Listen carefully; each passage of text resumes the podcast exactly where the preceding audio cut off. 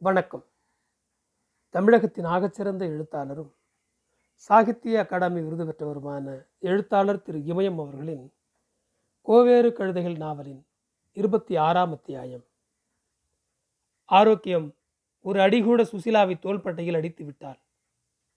நான் என்ன பாவம் செய்தனோ இந்த கதிக்கு ஆளான பச்சை புள்ளக்காரி அடிச்சிட்டனே என்று ஆடி போய்விட்டாள். அவளுக்கு கண்கள் கலங்கிவிட்டன. சுசிலாவின் வேதனைதான் அவளை அப்படி செய்ய வைத்தது. மேல் சட்டையை கழற்ற மறுக்கிறாள். ஆரோக்கியத்திற்கு மூச்சு வாங்கி போனது. சுசிலாவின் திமிரலை ஆரோக்கியத்தால் அடக்க முடியவில்லை. முன்பெல்லாம் எவ்வளவுதான் முரட்டு சரீரமான பெண்ணாக இருந்தாலும் இவளிடம் அடங்கி விடுவார்கள். எல்லாம் அந்த காலம் என்று எண்ணிக்கொண்டாள். தர்க்கம் செய்தாள். கதை சொன்னாள். பாட்டு பாடினாள். பாட பாட வழி மறந்து சுசிலா அவளை பார்க்கும்போது படீரென்று ஆரோக்கியம் பட்டன்களை பீத்தெறிந்தாள். பிறகு சிரித்து கொண்டே சட்டையை கழட்டினாள் அவளுக்கு தெரியும் பசலை படர்ந்து பச்சை கண்டு விட்டது. மார்பகங்கள் இரண்டும் மேலும் கனத்து பெருத்து கெட்டிதட்டி விரைப்பாக இருந்தன. மணலூற்று போல் ஜிலுஜிலுப்பாக இருந்தன. கைகளுக்குள் அடங்கவில்லை. பாவம் இளம் பெண் என்று எண்ணினாள். பச்சையான மெல்லிய நரம்புகள் வெடைத்து கொண்டு நின்றன. அக்குளில் கோழிக்குண்டளவுக்கு நெறி கட்டியிருந்தது. சுசிலா கண்களை மூடி பல்லை கடித்தாள். அவள் கைகள் ஆரோக்கியத்தை முரட்டுத்தனமாக விலங்குத்தன்மையுடன் நெட்டித்தள்ளின. அடித்தாலும் உதைத்தாலும் மறைத்து கொண்டாலும் விலகி ஓடினாலும் திட்டினாலும் ஆரோக்கியம் நிதானத்தை இழக்க மாட்டாள். விளையாட்டு காட்டும் பொம்மையை பார்த்து சிரிப்பது போல சிரிப்பாள். புதிதாக வாங்கி வந்த பொருளை மீண்டும் மீண்டும் பார்ப்பது போல பார்ப்பாள். பிறகு தன்னிஷ்டமாக செய்வாள்.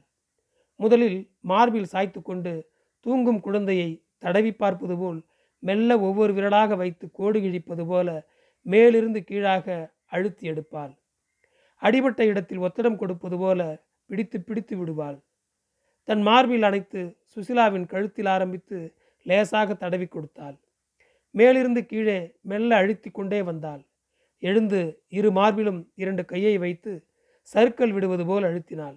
மேலும் கீழும் நாலா பக்கமும் திருப்பி திருப்பி பிடித்து இரு கைகளாலும் ஒவ்வொன்றாக உருட்டி விட்டாள். நீவினாள் தட்டி கொடுத்தாள். மெல்ல மெல்ல வேகம் கொடுத்து அழுத்தம் கொடுத்து அமுக்கி விட்டாள். லேசாக தளர்ந்தது. தொடர்ந்து தட்டியும் பிடித்துவிட்டும் அவ்வப்போது மனதில் தோன்றியதை சொல்லி கொண்டும் இருந்தாள். மாறில் பிள்ளை வாய் வைத்து பால் குடித்து இரண்டு நாளாகப் போகிறது. பிள்ளை பிறந்து இன்றோடு சரியாக இருபத்தி இரண்டு நாள் தான் முடியப் போகிறது.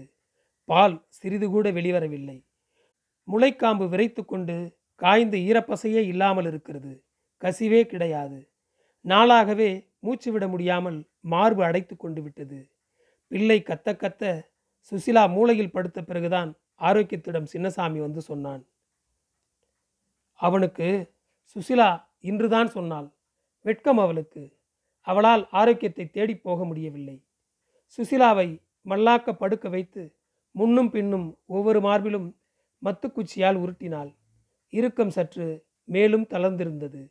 இனி உயிருக்கு ஒன்றும் ஆபத்தில்லை. வெட்கப்பட்டா முடியுமா?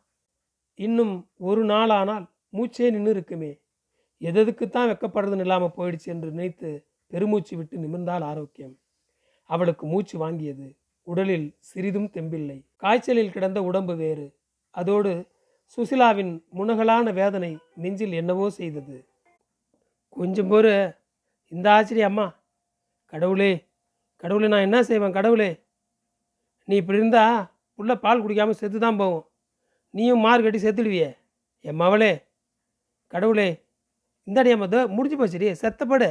அந்தோனியாரே பால் கசிய ஆரம்பித்ததும் நன்றாக தேய்த்து விட்டு பின் தன் மார்பு துணியால் துடைத்து சுசிலாவை படுக்க வைத்தாள். இடுப்பு சேலையை சரி செய்தாள். பிணம்போல் கிடந்தாள் சுசிலா. தொடர்ந்து அதிகமாக வியர்வை வழியவே ஒரு முரத்தை எடுத்து ஆரோக்கியம் விசிறிவிட்டாள். ஆரோக்கியத்திற்கும் வியர்வை வழிந்தது சுசிலாவுக்கு தாங்க முடியாத வலி. முன்பு மார்பகங்கள் மட்டும்தான் வலித்தன இப்போது உடல் வலி இல்லாத இடமே இல்லை. குழந்தையுடன் ஆரோக்கியம் விளையாடி கொண்டிருந்தால் சிறிது நேரம். பிறகு சுசிலாவிடம் விட்டாள். சுசிலா குழந்தையை தூக்கி பால் கொடுத்தாள். அது மற்றொரு மார்பை ஒரு கையால் பிசைந்து கொண்டே சத்தமின்றி பால் குடித்தது. இளம் தலைமுடியை கையால் கோதிவிட்டாள் அவள் கண்ணில் நீர் இறங்கியது. மேரி ஜோசப் பீட்டர் பற்றியெல்லாம் சுசிலா விசாரித்தாள். குடும்பம் தொழில் பற்றியெல்லாம் கூட. அதுவரை சந்தோஷமாக இருந்த ஆரோக்கியம் பட்டென்று மனம் கலங்கி அழுதாள். பீட்டர் போட்ட கடிதத்தை கொடுத்தாள். சுசிலா படித்து காண்பித்தாள். இவன் இப்படி செய்வான் என்று தெரிந்திருந்தால் சாமியாரிடமே அனுப்பியிருக்கலாமே என்று எண்ணி வருத்தப்பட்டாள். இங்கேயும் முன்ன மாதிரி இல்லைம்மா. விவரம் தெரிஞ்ச காலமாக போச்சுது. தானியத்தை ரவை பிசுற விட மாட்டேங்கிறாங்க. நனைஞ்ச கையை கூட காட்ட மாட்டேங்குதுங்க. எப்படி பிழைக்கிறதுமா? என்று ஓவென்று அழுதாள். பழைய வருத்தம் சோகமெல்லாம் மீண்டும் இப்போது வந்து விட்டது. சுசிலாவால் ஆறுதலாக சில வார்த்தைகள் தான் சொல்ல முடிந்தது. உடம்பு வழியால் அதிகம் பேச இயலவில்லை. சுசிலா எழுந்து சென்று ஒரு வெண்கலப்படி நிறைய வரகு அரிசியும் புளியும் கொஞ்சம் மிளகாய் பருப்பும் கொண்டு வந்து கொடுத்தாள். உடம்பையும் குழந்தையையும் கவனமாக பார்த்துக்கொள் என்றால் ஆரோக்கியம். என்ன நினைத்தாளோ? திடீரென்று கத்திவிட்டு நடந்தாள். அம்மாடியோ உள்ள பத்திரம் பத்திரம் ஜாக்கிரத. நான் வந்து நாளைக்கு பார்க்குறேன் ஆரோக்கியத்தின் மனம் எண்ணாததையெல்லாம் எண்ணி எண்ணி கலங்கிற்று. ஊர் பெண்களுக்கும் குழந்தைகளுக்கும் நல்லதும் கெட்டதும் பார்த்து பீயும் மூத்திரமும் அலசும் தனக்கு தன் மகனுக்கும் மகளுக்கும் ஏதும் செய்ய முடியவில்லையே என்று வருந்தினாள். பீட்டருக்காக ரொம்பவும் அழுதாள். சவரி முன்னமையே வீட்டுக்கு வந்திருந்தான்.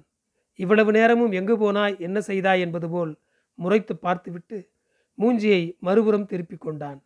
ஆரோக்கியம் புரிந்து கொண்டாள். பழைய சோற்றை பிழிந்து போட்டு புதிய தண்ணீர் ஊற்றி கொண்டு வந்து அவன் முன் வைத்தாள். சுசிலா கொடுத்த மிளகாயில் நான்கு எடுத்து வைத்தாள். முறைத்து பார்த்துவிட்டு பின் சாப்பிட ஆரம்பித்தான். பார்வை சரியில்லை. அது பழைய சௌரியின் பார்வையாகவே இல்லை. தோப்புக்கு ஏன் வரல? வரல. இப்போ அதுக்கு என்ன? என்ன செஞ்ச? ம் தெருவில் மண்ணுக்குட்டி விளையாண்டுருந்தேன் இருந்தேன். உனக்கு சூத்தில் பீ முட்டுறத நினம் முட்டுதுன்னு நினச்சிட்டு இருக்க. பின்னாலே எல்லாம் தெரியும். பாடையில் போகிறவிட நீ நல்லா இருப்பியா? நாசமாக போவியா? என்னை பார்த்து இப்படி கேட்குறியே நீ மல்லாந்து போவ மாக்குன்னு போவ. அந்தோனி யாரு? இதை கேட்க உனக்கு வாய் இல்லையா? இதை பார்க்க உனக்கு கண்ணு இல்லையா? காலையில் கருமாதி தோப்புக்கு சௌரி ஆரோக்கியத்தை கூப்பிட்டான். சரி கிளம்பு போவோம். எங்கே அப்படி கூப்பிடுறவன்? கருமாதி நடக்கிற இடத்துக்கு போனால் ரெண்டு ரூபா பணமும் ஒரு முழு துண்டும் கிடைக்குமே. நான் எதுக்கு? நான் தனியாளாக போகல. முகத்தில் மீச எதுக்க? நான் வரல. நீ போ. வெள்ளி பணம் கேட்டவருக்கு அள்ளி அள்ளி கொடுத்த கையால் கொல்லி காசு வாங்கலானேனே என் தலை விதியால் கொல்லி காசு வாங்கலானேனே ஹரிச்சந்திரன் பாடும் இந்த பாட்டு அவளுக்கு எக்காரணத்தினாலோ நினைவுக்கு வந்தது. அதோடு வீட்டில் லெட்டர் போட்டிருக்கான் என்று அவள் காட்டிய போது சௌரி மௌனமாக இருந்ததால் அவளுக்கு கோபம். கடிதத்தை பார்த்து பார்த்து சந்தோஷம் கொள்ள விரும்பினாள். ஆனால் சுசிலா புருஷன் வந்து அழைத்து போய்விட்டான். கருமாதியில் காசு வாங்க இன்று அவளுக்கு பிடிக்கவில்லை. சௌரி வேறுபுறம் முகம் திருப்பி உட்கார்ந்திருந்தான். பாப்பாத்தி மாறி இருந்தேன் வெள்ளைச்சி ஆழ்ந்தேன் இப்படி என்னை கொண்டாந்து பறக்கோலத்தில் விட்டுட்டிய பாவி. பீச்ச கையால் கூட ஒரு பொருளை தொட்டு வேலை செய்யறது கிடையாது. உங்ககிட்ட வந்தனாலா நான் என்னத்தை கண்டேன்? நாலு நல்ல சேலையை கட்டி பார்த்துருப்பேனா? நாட்டில் இருக்கிற பொம்மநாட்டிங்க மாதிரி ஊருக்கு சேதிக்குன்னு நாலு இடத்த ஊரை நாட்டை போய் பார்த்துருப்பேனா? உன்னால் என் பாண்ட பாத்திரம் அத்தனையும் தோத்தனே. மூணு பிள்ளைய தான் கொடுத்த. துறப்பாட்டு தான் காட்டினேன் வேற என்ன எனக்கு செஞ்ச? பாதகா கொலகார வேதியில் போவ. நீ வெக்கையில் போவ. ஆரோக்கியம் ரொம்ப நாட்களுக்கு பின் ரொம்ப நேரம் அழுதாள். சவுரி தலை குனிந்தவன்தான் சக்கிலியக்குடி பெரியான் செத்த தினத்திலிருந்து அவன் எரிந்து விழுவான் அல்லது இப்படி மௌனமாக இருப்பான். ஆரோக்கியம் எல்லா குறைகளையும் சொல்லி அழுது ஓய்ந்தாள். பீட்டர் லெட்டர் கிடைத்திலிருந்து அவனையாவது மேரி ஜோசப் யாரையாவது பார்த்தேயாக வேண்டும் போல் அவளுக்கு இருந்தது. சௌரியை அவள் எப்போதும் குறை சொன்னதில்லை. இன்றென்னவோ மனசு சரியில்லாமல் இருந்தது. கருமாதி தோப்பிற்கு கிளம்பும்போது சுசிலா புருஷன் வந்து அழைத்து போனதை யாருக்கோ சொல்வது போல் காற்றில் சொன்னாள். அழுது கண் துடைத்து முகம் துடைத்து களைப்பு தீர நீர் குடித்துவிட்டு வாசலில் உட்கார்ந்து சௌரியிடம் கேட்டாள். கழுத சமைக்கிறாமல துணியை சமந்து சமந்து என்ன கண்டது? ஆசைக்கு ஒரு பொட்டை புள்ள. அது வாயும் வவுருமா இருக்கிறத போய் எட்டி பார்க்க வழி இல்லை. ஆவாரம் பூவும் அவசரத்துக்கு உதவும். பொட்டச்சேர்ந்தா போய் பார்க்கக்கூடாதா ஆரோக்கியம் புலம்பிக் கொண்டிருந்தாள். சௌரி அவள் அருகில்தான் இருந்தான். அவன் காதில் ஒன்றுமே விழாதது போல் அம்பாயிரம் வீட்டை நோக்கி பார்த்தபடி இருந்தான். நான் ஒரு எட்டு போய் பார்த்துட்டு வரட்டா? பொழப்பு கெடுக்காதடி. அடே அப்பா அவ்வளோ பெருசாக உன் பொழப்ப? ஆரோக்கியம் சௌரியை கோணங்கி காட்டிவிட்டு முனகல் குரலில் மேரியை நினைத்து புலம்பி அழுதாள். அவளால் சதா நேரமும் அழ முடியும் பேச முடியும் வேலை செய்ய முடியும். எழவு சொல்லப்போன சௌரிதான் மேரி உண்டாகி நாலு மாசமாக இருக்கிறாள் என்று வந்து சொன்னான். அன்றிலிருந்து போக பார்க்கிறாள் முடியவில்லை. சௌரியை ஒரு நாள் கூட தனியாக விட்டு அவள் வெளியூர் போனதில்லை. வேலைகள் கிடந்துவிடும். சௌரிதான் எங்கும் போய் வருவான். அவன்தான் கல்யாணம் கருமாதி சாவு எழவு என்று வேலைகளையும் பார்க்க வேண்டும். துணியும் வெளுக்க வேண்டும். அதனால் போகாமல் இருப்பதா என்று கேட்டுக்கொண்டே இருந்தாள். கடிதம் கிடைத்த பிறகு அதே பேச்சுதான். அவளுக்கு வேறு நினைவே இல்லை.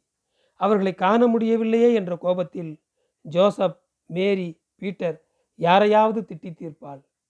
அவள் வாயில் எந்த பெயர் முதலில் வருகிறதோ அவர்களை திட்டியபடியே இருப்பாள். பிறகு அவர்களுக்காக அழுவாள். மாப்பிள்ளையையும் பெண்ணையும் கோயிலிலிருந்து ஜோசப்பும் சகாயமும் சின்ன சேலத்துக்கு அழைத்து கொண்டு போய் இரண்டு நாள் கழித்து திரவியராஜனுடைய ஊரில் கொண்டு போய் விட்டுவிட்டு வந்த பிறகு சௌரிதான் இரண்டு முறை போய் பார்த்து வந்தான். ஆடி பதினெட்டுக்கும் தீபாவளிக்கும் சீர்வரிசை கொடுக்க. ஒரு சீசாவில் கடலை எண்ணெயும் எட்டு வாழைக்காயும் ஒரு கோலம் போட்ட மண் மொடா நிறைய நெல்லும் பத்து ரூபாய் ரொக்கமும் கொடுத்துவிட்டு வந்தான். மேரி நன்றாக இருப்பதாக சௌரி சொன்னான். ஆரோக்கியம் ஒரு முறை நினைப்பாள் பிறகு தானாகவே சொல்லிக் கொள்வாள். பாவம் ஒண்டிகாரி மாவ எப்படி தான் காலம் தள்ளுறாளோ? பிறகு தானே சமாதானம் செய்து கொள்வாள். ஒரு முறை கூட இதுவரை மேரி வீட்டுக்கு போனதில்லை. இப்போது கூட போவென்று சொல்ல மாட்டேன்கிறானே என்று சௌரி மேல் அவளுக்கு கோபம். அவளுக்கென்று அவன் இதுவரை எதுவும் செய்ததில்லை. அவளும் கேட்டதில்லை. அவளுக்கு விருப்பம் என்பதே முன்பு இருந்ததில்லை. நான்கு மாதத்திற்கு முன்புதான் சகாயத்திற்கு ஆண் பிள்ளை பிறந்தது. மேரியும் திரவைராஜும் போய் பார்த்தார்களாம். அப்போது பீட்டரும் இருந்தான். சவரியும் அவனும் ஆரோக்கியத்தை துறப்பாட்டுக்கு அனுப்பிவிட்டு போய் தர்ம ஆஸ்பத்திரியில் சின்ன சேலத்தில் பார்த்துவிட்டு வந்தார்கள். சகாயத்திற்காக இல்லாவிட்டாலும் குழந்தைக்காக போக வேண்டும் என்று துடித்தாள். சவரி மட்டும் போய் வரும்போதெல்லாம் வெள்ளையாக துண்டும் வேட்டியும் கட்டி கொண்டு வருவான். உன்னை வர சொன்னாங்க என்பான். ஆனால் அனுப்ப மாட்டான். அவனை முறைத்து பார்ப்பாள் சவுரி தூரப் போய்விடுவான் ஜோசப்பை பார்த்து எவ்வளவு நாளாகிறது? குடும்பத்தோடு வந்துட சொல்கிறாங்களா ஆமாங்கிறேன். நெசமாவா? ம் சத்தியமா? மேரி பிள்ளை கூட அதான் சொன்னது. எல்லாம் சொன்னான். ஆனால் அனுப்ப மறுக்கிறானே. பிறந்த பிள்ளையை வந்து கூட பார்க்கவில்லை என்று சகாயம் கோபமாக இருப்பாள் என்று நினைத்தாள். யாரையாவது பார்த்தே ஆக வேண்டும் என்று நினைத்தாள். அவளால் சமாதானம் கொள்ள முடியவில்லை. மனதில் வேதனை யாருமில்லாத அனதையாயிட்டே கடவுளே என்று சொல்லி அழ ஆரம்பித்தாள். சௌரி பெரியான் அடிக்கடி பாடும் பாட்டை வாய்க்குள் பாடிக்கொண்டிருந்தான் எட்டு கால் நடந்து வரும் ரெண்டு கால் நீட்டி இருக்கும் சட்டியில் நெருப்பு வரும் சாதிசனம் கூட வரும். கொட்டு மேளம் கொட்டி வரும் கோடி சனம் கூட வரும். மற்றவர்கள் மனங்கலங்கி மவுன மாலை போட்டு வரும்.